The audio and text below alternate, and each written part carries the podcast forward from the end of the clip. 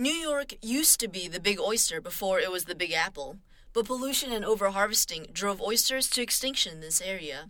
Now, high school students and community volunteers are bringing these bivalves back into the city's waters.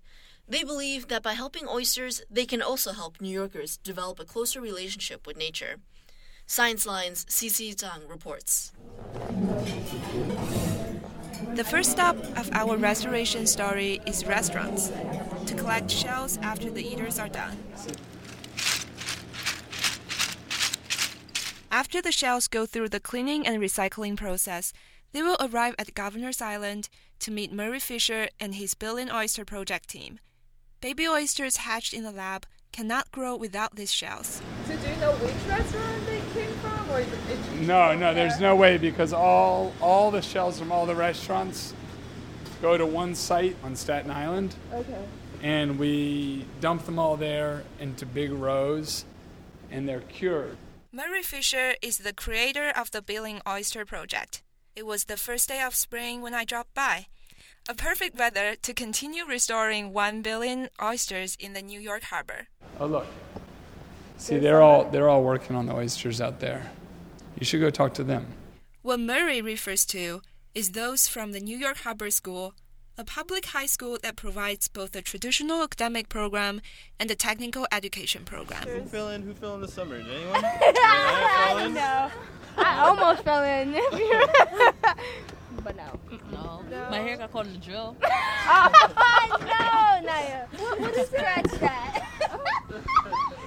Three students of the Harbor School are working on the floating dock with their teacher. What did you find today? Uh, we found, basically, we found a lot of uh, live oysters. We found them in clumps. So that was the first time this year the students pulled out months old oysters out of the water to move the ones that had grown large enough to remote sites. Is it exciting to like see them grow? Yeah, because it, it tells us that they're actually filtering and eating on their own and they're actually helping the water. Like many stories, the start of the Billion Oyster Project wasn't easy. They were forced to pull out all their test run oysters from the New York harbor in 2012 because back then the government thought people might eat the oysters and get sick. When we talk, Murray has to emphasize that his oysters are not for consumption at all, they are for conservation. They provide habitat for hundreds of other species of fish and animals.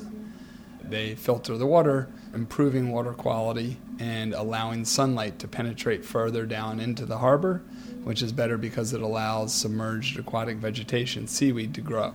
Their planted oysters not only survived the harbor water, they also reproduced. That progress is impossible without involvement from public schools in the area. So I think one of my favorite things is when uh, class will go down to the water's edge and pull up their oyster restoration station. They pull it up and they'll see a pipefish or a seahorse or crabs or a little fish. And all of a sudden they are so excited because they've got animals right there. Murray says what's on the kid's face is a natural human emotion to want to care for and connect it in that nature. And it's so hard to have wild animals here in New York City. And so even though they're small and kind of slimy, the kids get the same excitement. And then it makes them care about what they're doing because they care about their oysters doing well, they care about the other fish and wildlife that live in the oyster reefs. Somewhere in his office, Murray also keeps a comic book drawn by an elementary school student. She did a really long comic book about this superhero girl who was saving the oysters.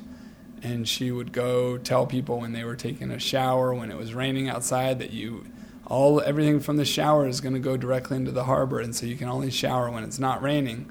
That is amazing to Murray because Most people don't understand the relationship between the rain and the city and water quality. And she, this superhero girl, was flying all over the city, helping remind people of choices they can make to make the harbor cleaner. And she was doing it because she had to take care of the oysters. The Billion Oyster Project is not the only organization that tries to restore oysters. But the important part is what? What do we have to do with it? Tight, tight, tight. No. Make them even. Make them even. Here in the gym of Quogue Elementary School, the students make oyster cages with their own hands. Their cages will be used by the Moriches Bay Project to plant oysters in the local bay. As oysters filter the water and provide a reef habitat for other sea creatures, there might be a hope to revive the local ecosystem that has been ruined by sewage and subsequent brown tides. When I was a kid, um, we would go out in the bay. That is Aram Terchunian, co-founder of the Moriches Bay Project. The biggest problem we had was all the all the seaweed that would get caught in the prop of the boat. Today, those those beds of seaweeds are gone. For Aram, just like Murray, his biggest reward comes from the next generation. The thing that is uh, most remarkable to me is to see the enthusiasm of uh, parents and kids uh, getting involved in the project, walking into the bay, experiencing the same thing that I did as a kid, and I know that they're going to make some great stories for themselves. Aram's certainly correct. The kids who made some oyster cages that day have already begun to make stories. In New York, I'm Cici Zhang.